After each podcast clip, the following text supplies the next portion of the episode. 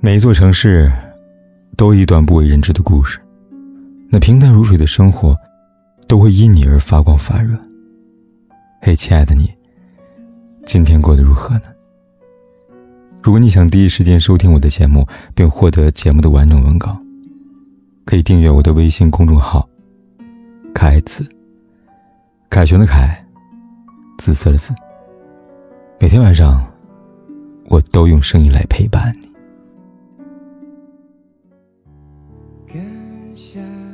夏目漱石曾经说过一句话，他说：“听说在人的世界中，所通用的爱的法则是这样的，在与自己有利条件下，则可以爱别人。是不是听起来太过功利呢？其实不是，我换一种温和的说法吧，应该会更好理解。不要因为爱别人，就伤害与勉强自己。这条道理，适用于任何人和任何事。”之前的微博看过一段话，非常有感触。他说，多年以前跟老公吵架，老公说：“你不要为了我做任何你不想做的事情，这样你会觉得委屈，你觉得委屈就会找由头朝我发泄，那我也会觉得委屈，因为这不是我要求你做的，对大家都没有好处，还不如一开始就不要做。”却如此。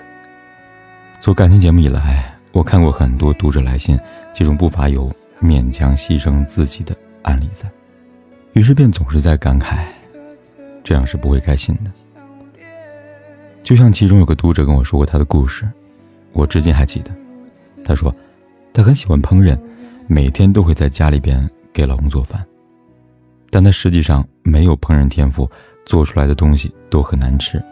可老公每次呢都会笑着吃进去，并大声赞扬着好吃，深受鼓舞的她更来劲儿了。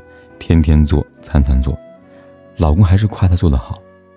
可她渐渐发现，原本脾气很好的老公，突然在一些小事上找她麻烦，让她很不开心。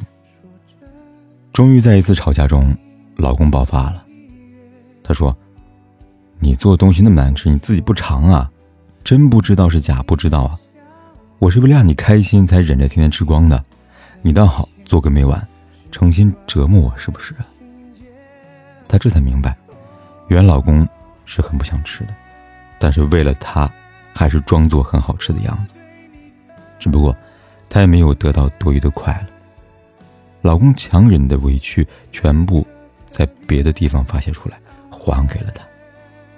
后来，她很诚恳的跟老公说：“不要勉强自己，不好吃就别吃，我会练习到厨艺变好以后，再做给你吃的。”夫妻二人重归于好了。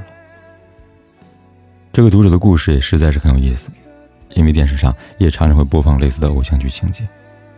女主角烹饪技艺差的不行，做出一道菜像下了毒一样，能把人吃的五脏六腑通通移位。但男主角看着女主角期待的眼神，脸含微笑，面带春风，毫不犹豫的就吃个精光。女主角深觉开心，然后无意间发现男主吃的这道菜竟然脸色发白。赶紧尝了一下锅里剩的，说：“这么难吃，你怎么不告诉我？还吃个精光呀！我以后再也不做了。”男主急忙说：“不，你还要做，只要你做的，无论怎么样，我都觉得好吃。”这个场面感人肺腑，并且丝毫没有让人觉得有什么问题。一来，因为后续做饭的情节不再播了；二来，哪怕是电视中的男女主角，其实也都知道。他们眼下说的不过是情话而已。女主既不会天天做那些黑暗料理，男主也不会天天吃那些黑暗料理。委屈自己，偶尔哄哄对方开心，这样的事情，一次两次点到为止就够了。这点分寸，连偶像剧都知道。但实际上，却真的有人。把这种偶像剧都不会拍全的情节当成感情中的金科玉律，天天抱着牺牲自我成全对方的念头再谈一段感情。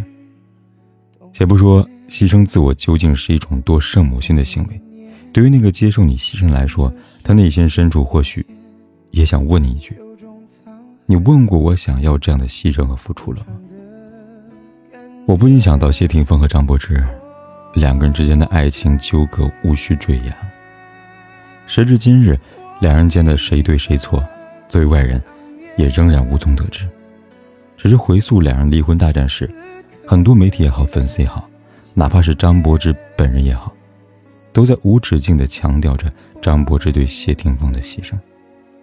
因为担心狗毛会引发霆锋的哮喘病，他以五千港元的低价贱卖六只名贵爱犬。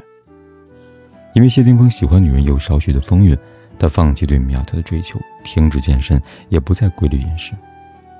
因为谢霆锋喜欢玩吉他，他连买衣服。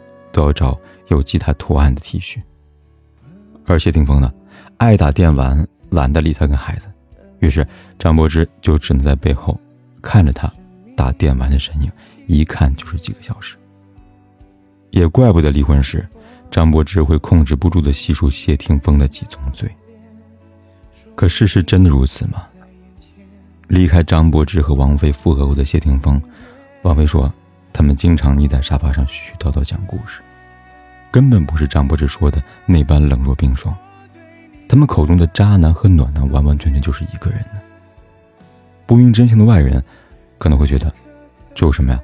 单纯是谢霆锋不爱了，所以才会有这般判若两人的表现。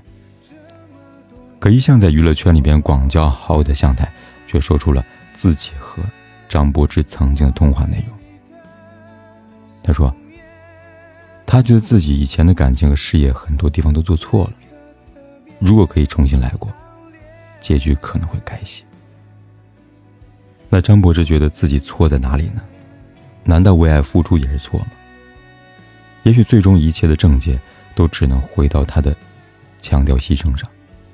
哪怕作为局外人，看看谢霆锋今日今时与王菲的相处模式，你都会知道，他完全不需要你那么牺牲啊。你自以为的变成他会喜欢的样子，但事实上，他喜欢的就是你最初的自由纯粹的样子。所以啊，感情里真的不要太专注于牺牲自我，勉强自己做那些自己不想做的事情，不止你很痛苦，对方也不舒服，不舒服久了，就不爱了。有人说，与人保持长久舒服的关系，靠的是共性和吸引，而不是压迫、捆绑。奉承和一味的付出，以及道德式的自我感动，却如此。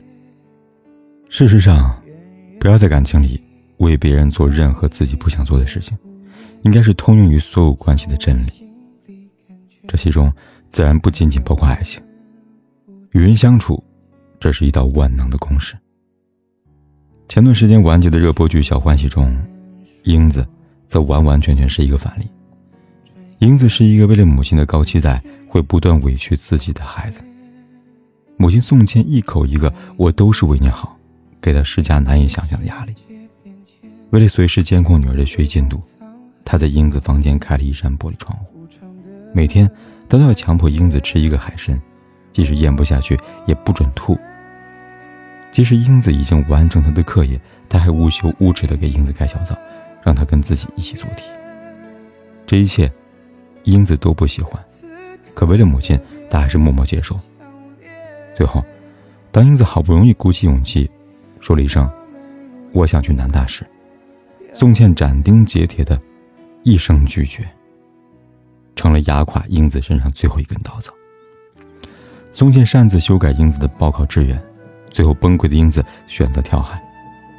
但即便是想结束自己的生命，她还是朝父母愧疚的喊出。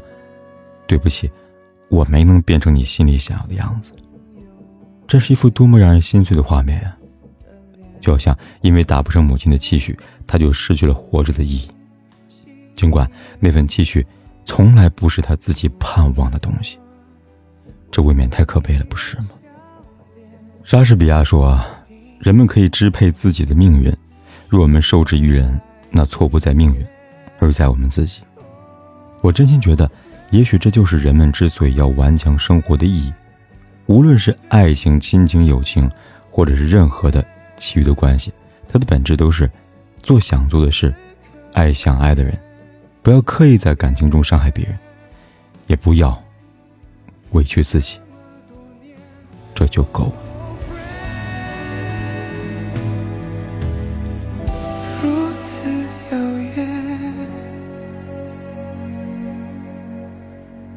不管天有多黑，夜有多晚，我都在这里等着，跟你说一声晚安。